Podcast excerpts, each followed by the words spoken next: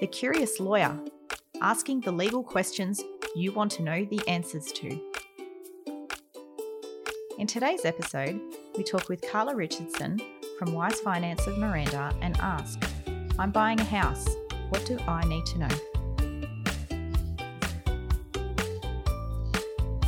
Ellison Legal has limited liability under a scheme approved by the Professional Standards legislation. This podcast provides you with general information only. It is not intended to provide you with legal advice, nor should it be taken as legal advice. Please contact your legal practitioner for legal advice that is tailored to your specific circumstances. Welcome, Carla. Thank you for joining us today. Uh, uh, thank you, Nicole. I'm I'm looking forward to um, this podcast. It's, it'll be very interesting.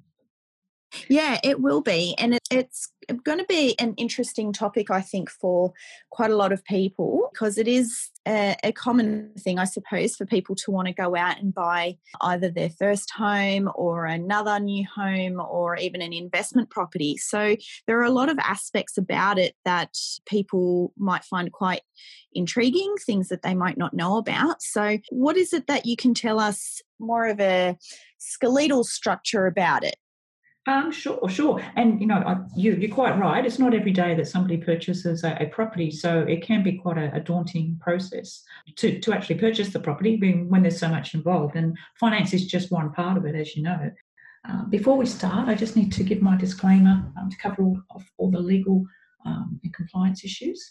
Um, so I'll just start off with very quickly. So my name is Carla Richardson from Wyze Finance. My credit representative number is 491799 and is authorised under Australian Credit Licence number 389328. This podcast provides general information only and has been prepared without taking into account your objectives, financial situation, or needs. We recommend that you consider whether it is appropriate for your circumstances and your full financial situation will need to be reviewed prior to the acceptance of any offer or product. It does not con- constitute legal, tax, or financial advice, and you should always seek professional advice in relation to your individual circumstances. All loan applications are subject to lender's terms and conditions and eligibility criteria. Lender fees and charges may apply. Right, well, that was a bit of a mouthful, so I guess we can get started now.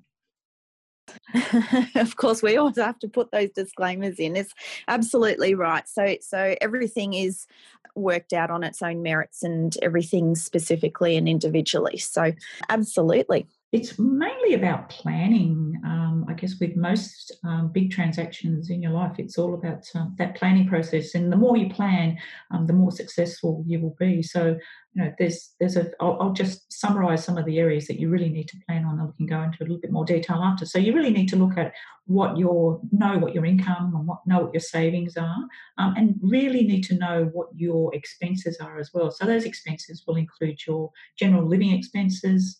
Um, they'll also include any credit cards that you may have, or any personal loans that you have, or any other expenses um, that you need to take into consideration. So, obviously, you need to be earning more than you're spending to be able to afford to make a loan repayment. And that's what um, lenders are really looking for that you have that ability to make repayments on a loan. There's a fair bit of planning involved in that. And then once you know you know all those things, then we've got to start looking at, at other items as well. And one of those is your credit report, and I'll touch on, on that a little bit more later. And then you need to sort of determine what sort of product you're looking for, what kind of home loan, because there's so many different types of home loans.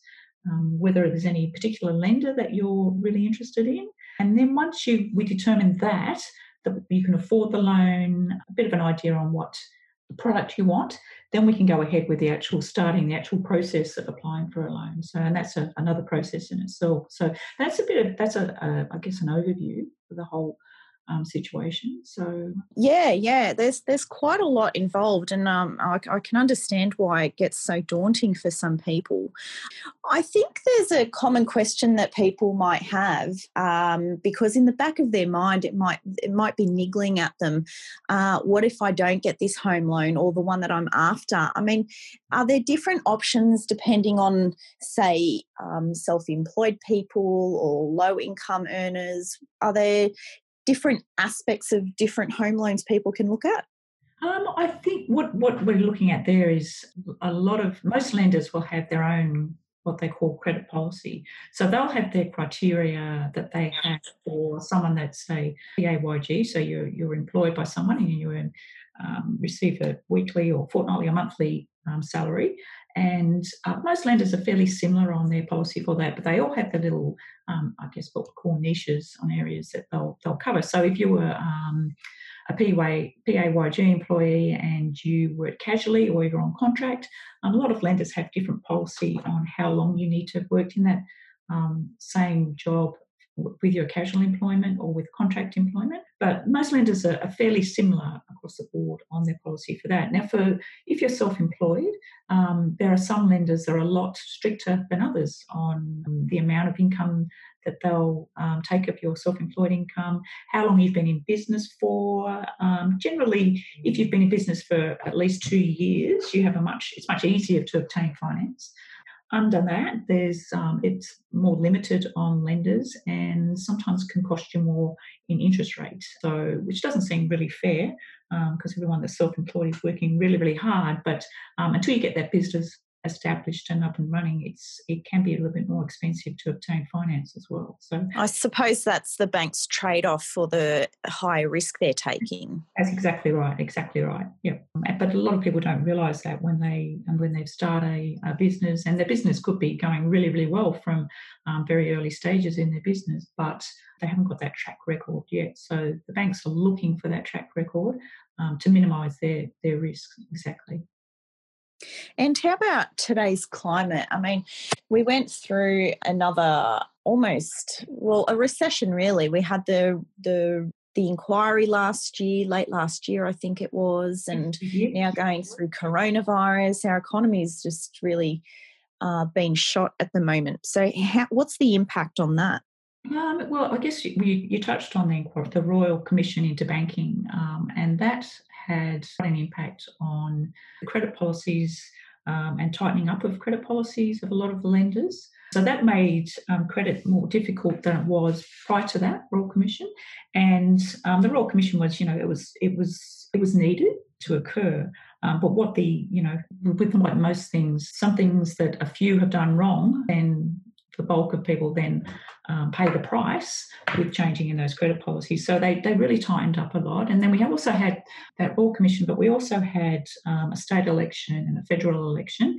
And during those times, the market tends to slow down because people don't want to make any, financial commitments. So um, you had those two things happening at once. Then we had the bushfires happening um, as well. And obviously, then we had COVID come in, and that has had a significant impact on the credit credit policy for a lot of lenders actually. So because there was people losing jobs, they've really tightened up in the area of employment and in the past, you know, for an example, if you were working casually and you'd gone from one casual job to another, um, as long as you were in the same industry, um, most employers would accept that income that you have. But now that has really, really changed because of it's harder to obtain a job now in a lot of industries. So most lenders have actually extended that out to a six month period. So you have to have been working with that same employer for six months on a casual oh, basis. Oh, six months now. That's interesting.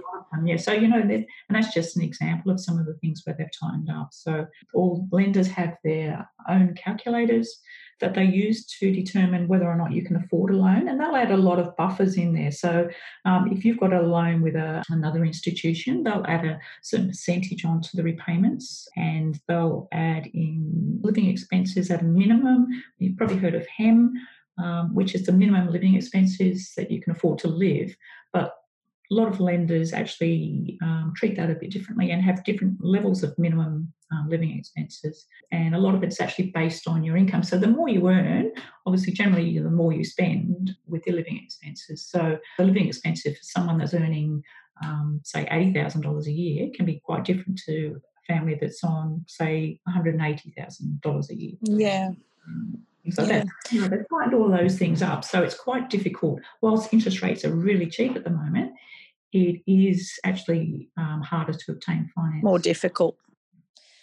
And um, are, are we finding that there's more of a requirement for guarantors, say mum and dad? I'd have to say At the moment, there's um, a, a, part of the market that is quite active is first home buyers. I guess that's a whole um, different category again. But because the market has slowed down, it gives them the opportunity to get into the market at the moment, um, as long as they're working and so forth. I'm not sure whether there's more um, guarantor support because it's always been difficult for first home buyers to purchase now without um, sometimes the support from parents. But I think it's more that there's more first home buyers coming in. So the percentage is probably not that much different on the percentage of first home home buyers taking a guarantor. One thing that I um, am curious about myself because on my end of course i'm dealing on the legal side of things and um, either before a, a, lender has given a over mortgage documentation to look at and even after once the documentation's signed and we're going through settlement. But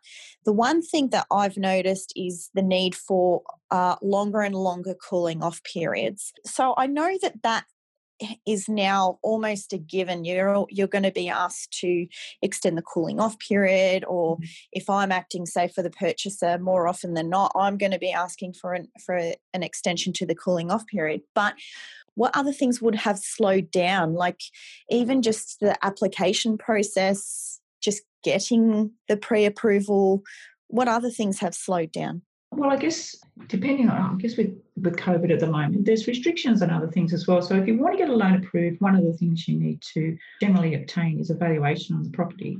So in a lot of instances, valuation will require a valuer to actually physically inspect the property to do that. So if it's in an area where there's a lockdown, um, obviously that's um, not always possible. So lenders are then looking at different options on how they value a property. But if it's a, a loan um, ratio that's quite high, say you're borrowing 95% of the purchase price, then a full inspection is generally needed by the lenders. So that can obviously slow things down because obtaining that valuation is not that straightforward. But mainly, uh, what we're finding now is that a lot of the delays, particularly with some of the major banks, is that um, a couple of them are offering some cash incentives and some very, very good rates. So a lot of people are applying with them and they're just not handling the volumes too well. And one of the reasons for that is uh, some of the lenders, the major lenders, were using uh, admin and credit staff from overseas, and those overseas countries have been impacted. So they've had to bring bring that back on shore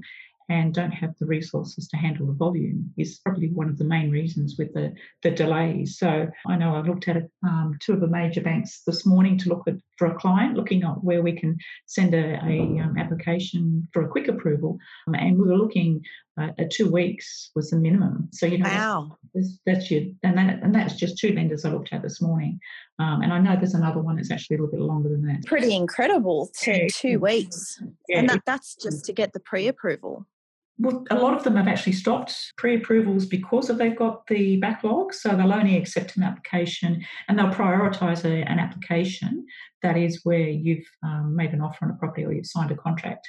So some of the lenders have actually stopped pre-approvals because it's. So if they're not, if they're not sorry, if they're not doing pre-approvals, yep. are they? Is the is the expectation now? go find a property and then we'll let you know what your borrowing capacity is. No, I wouldn't recommend that. I'd recommend that. No. I know because that's a little bit dangerous. I think it's very dangerous, um, and I would recommend that you speak to a broker, or if you want to deal directly with your bank, do that and find out what their criteria is. And, and you know that's probably one of the most important things before you even start looking at a property. You need to know what you can afford to borrow and to do that, you need to speak to either your bank or to a mortgage broker because we have access to all their calculators um, and we can work all of that information out. So we can get it to a certain stage where we're confident um, that you can apply and you should be successful that for that application, but then it gets sent to the lender. So I don't submit anything to a lender unless I think that that loan is going to be approved. You need to speak to an expert in that area before you okay. even make any offers. So let's talk about auctions. Yep. So when someone wants to go and purchase a, a, property, they find out this is going to be sold at auction. They attend the auction. Mm-hmm. Some people may be aware and some people may not be aware, but at an auction, anything purchased on that day, either as a bidder or post auction, but as long as it's the same day, will mm. not have a cooling off period. So, what advice would you have for people who obviously they wouldn't have had any approval because you can't until until you know what you're buying? What, have, what advice have you got for people like that?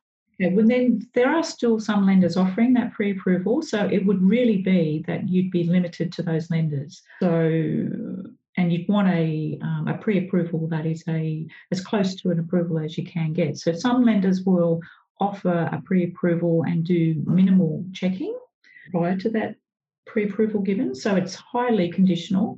So whilst you've got a pre-approval, um, it's conditional on the, the property that you're buying and that you're still employed when you actually um, attend auction and, sign and so forth. So there's still, whilst they're a pre-approval, they are still conditioned as well with conditions that they have to be satisfied. So limits the lenders that you can go to and approach for that pre-approval at the moment. So Carla, what about people who have previously made applications? They've had their credit checked before. Mm-hmm. Does that affect them in any future applications? It, if you've just had a couple um, of inquiries on your credit report, then it shouldn't have too much of an impact on your um, credit file and your credit score. But if you have multiple inquiries, that can actually have a, a negative impact. So if you've gone and um, you know shopped around at probably half a dozen lenders in a short period of time, and that what that will do is that will have a, a negative impact on your overall credit score itself.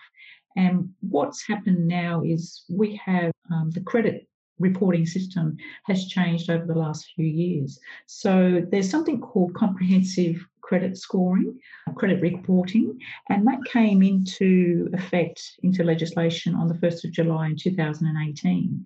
And in 2019, what happened was all the major banks had to start recording any repayment or full repayment history for any credit card, personal loan, or home loan or an overdraft that you had in an individual name. So on your credit report, if you ordered a copy of it, you would actually see two years worth of repayments history. So if you'd missed any repayments uh, greater than two weeks in that two year period, it will reflect on your credit score um, it shows on your credit report and can impact your actual credit score itself. So that's something that a lot of people um, are not realizing. And whilst the majors, it was compulsory for them to apply with this legislation, a lot of the smaller lenders, the second tier lenders, and some of the smaller lenders are now starting this comprehensive credit reporting as well. So,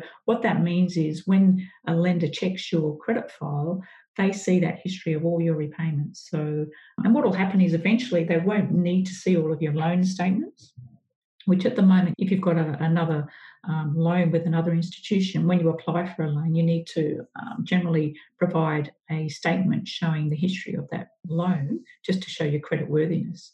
Whereas all that is now becoming electronic in your credit file, which is, I have seen instances where that has um, caught a, a few people out, where they might have just missed one or two repayments on a small credit card, and that can impact your whole loan application. Which is oh, um, oh, so it's not just um, missed payments on a loan, but missed payments on a credit card as well. Any credit facility. So a credit card is considered a is like a loan because you can a loan that up to that full amount and you have actually have credit scores as well. So your credit score, score can go anywhere up to um, 1,200 is, is about the highest that you can get on your credit score, which is a really excellent credit score. And then if you go down to anything, you know, around the 500 to 600, then that becomes fair. And anything below that, if you had a credit score, anything under that, um, you would find it very difficult to obtain finance um, anywhere. So, so the credit score is something that is really starting to be looked at by many lenders now. They also have their own bank scoring systems as well, where they'll use this score and plus their own policy to determine a score whether or not your loan will be approved.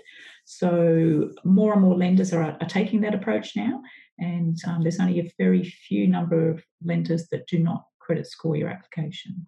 There's so much to consider for potential purchases. Yes, there it's is. just a minefield, incredible. It is, it is. Well, And you can just further on the credit score, people you can actually obtain a free copy of your credit score. And I actually recommend to clients now to know what their credit score is. And um, there's three companies that prepare credit reports. They call Equifax, Experian, and Illion. And they're three major companies. So you you may have a really good score with one of those companies, but may not have such a good score with the other one. And, and different lenders use different credit scoring companies to obtain that data as well. So not that straightforward when you. So that, you know that's why it's really important to before you actually go and make an offer and on a property that you've covered off all these bases well and truly beforehand. Oh, I definitely agree with that because I, if I tell you that I get a number of contracts where um, people have made offers and they've signed contracts um, and and I feel so terrible when they're at auction. But the ones that at least have cooling off period where clients have not obtained pre approval or they're still making the application, that's when they find the difficulties because uh, uh, there's a lot of potential purchases. They feel that it's going to happen quickly and they'll get approval straight away, no problem. But with what's been happening in the events of late, it's just it's taking quite a long time, and and I've I've seen a number of contracts not go through because of that reason. I'm not surprised actually because it is the major lenders in particular with the um, some of the the delays in getting a loan approved. And and, and it's not, I'm not saying it's all the majors and it, and it depends on what products they're offering and what's happening and particularly with COVID slowed them down. But there are lenders out there that you can get approval in you know I had one last week where we got one approved um, from go to woe within two days. So you know they're still offering competitive rates, but you, it is really, really important that you do that preparation beforehand. So, whilst we might be able to get something approved in a couple of days, there's a lot of work that goes in up front for that to be possible. So, it's all in that yeah. plan. Especially, you know, if you're painting your house, you need to prep the walls and everything like that. If you want to get a home loan, you need to prep your finances before you actually apply, and you have a much better chance of, a, of have success. Well, look, I think with all the different loans that uh, someone might be able to look at the pros and cons of each one. I suppose there's going to be different interest rates depending upon what other perks are available. But I think that would be even another topic within itself, um, talking about the difference between fixed versus variable interest rates and um, splitting up loans, even the borrowing capacity uh, where lenders' mortgage insurance will apply. I think we might leave those topics for another day. But um, is there anything else that you think that might be important in terms of kick-starting the process or just the process in general? Um, I think that the, to get started really is just looking at um, what you earn and what you spend and there's a lot of tools available for tracking your expenses and so forth. I've got a blog on my website about um, are you credit fit? Because you know if you're going to go and run a marathon, you need to prepare for that. So and you don't run a marathon all the time, so it's something that you train for. So when you're going to get a purchase a property and you need to obtain a home loan, you really need to, I guess, train sort of for that train your finances for that as well. So you need to be able to demonstrate to the lender that you can afford to make those repayments, and to demonstrate that, you need to show that you have you can save, um, so you can have a surplus income that you're saving and not spending, and to make sure that your living expenses aren't, you know, too far out there that you're, you're just blowing money on things that you don't really. Yeah. All the mm. supporting evidence that they need. It is. They're looking for you know three to six months evidence of that, and, and you know most people like you will you'll spend what you earn. So the more you earn, the more you want to enjoy life, and you'll go out and you spend that money. But what you need to do is you just need to rein that in just prior to purchasing a property, so that you can demonstrate to the lenders that um, you can do that because when you take out a mortgage, you might be paying six or seven hundred dollars a week in rent now, but when you take out that mortgage, that be, could could become you know eight hundred to thousand dollars a week that you'll be having to put aside to pay your mortgage. So whilst you could be earning a fantastic wage, if you're not saving, then a lender may not approve that loan for you. A lot of factors to consider. What are your take home messages for potential purchasers listening to this podcast? Okay, speak to a either your bank or a mortgage broker and get a bit of an idea on what you could potentially borrow based on your income And then you can get that mortgage broker to have a look at your existing expenses and what you're what you're paying. You know, you might have a couple of credit cards that you don't really need, you're not even using, and where you may need to cut back on some of your expenditure. You might be ready straight away. It might be that you might need to go away for three months and uh, make those adjustments and then come back then and then you can look at um, applying for finance and looking at applying for a pre-approval and start looking for a property my key point is is your planning up front um, so one you get your finances in order your savings in order um, your budget in order and then to to know your credit file as well is very very important so interesting well, thanks very much for that, Carla. I've learned quite a lot from you today, um, getting away from the legal side and going more into the uh, mortgage broking side and the application. Seems clear to me that uh, what's key for potential purchasers is uh, planning and preparation. Um, they need to find out exactly what their earning capacity is and what their spending does look like, and to be able to provide that as evidence. Once they've got a clear idea of that, it seems to me that that's when would be the appropriate time to go seek uh, some support from their lender. But I think also important to know is the process involved and how long things take. So to really set expectations, yeah. m- make it a bit more realistic it yeah. seems so and i think the, the delays at the moment are, are not normal so it hasn't always been that it takes that long to get a loan approved. So you know really you'd be looking probably a maximum of a week in the past with most lenders. So when they're blowing out to two to three weeks that is unusual. So yeah uh, it is. the unusual times that we're in at the moment. So, Carla, thanks very much for all that information. Could you please give us some website information where people can find calculators, bits and pieces that we spoke about today, and also where they can find information about you and your blog? As a general start, um, you can find a lot of calculators on incentives that the government's offering, particularly for first home buyers. So that would be under the New South Wales government website, which can be a little bit daunting to find that as well.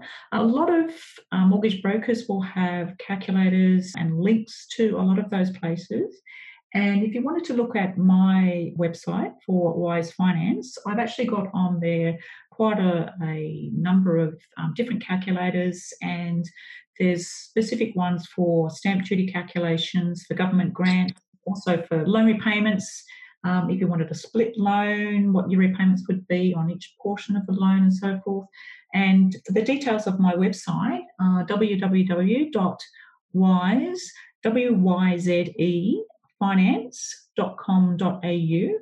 And on my website, other than the calculators, I have a blog section there, which I've covered off lots of different topics um, that are relevant to the current environment, relevant to first home buyers, relevant to investors, um, or any type of lending really that you're looking for. So yeah, jump onto my website and have a bit of a look. Of course, if you wanted to chat or um, ask any questions, then just give me a call. But um, thank you Perfect. very much, Nicole, for inviting me along to your podcast. It's very exciting. I will return the thanks. It's been very, very fantastic to have you as our first guest on this show. So thank you so much for that. Thank you. If you have a question you would like answered, please ask in the comment box below. I'm Nicola Garby from Ellison Legal. For more information, click the link in the show notes.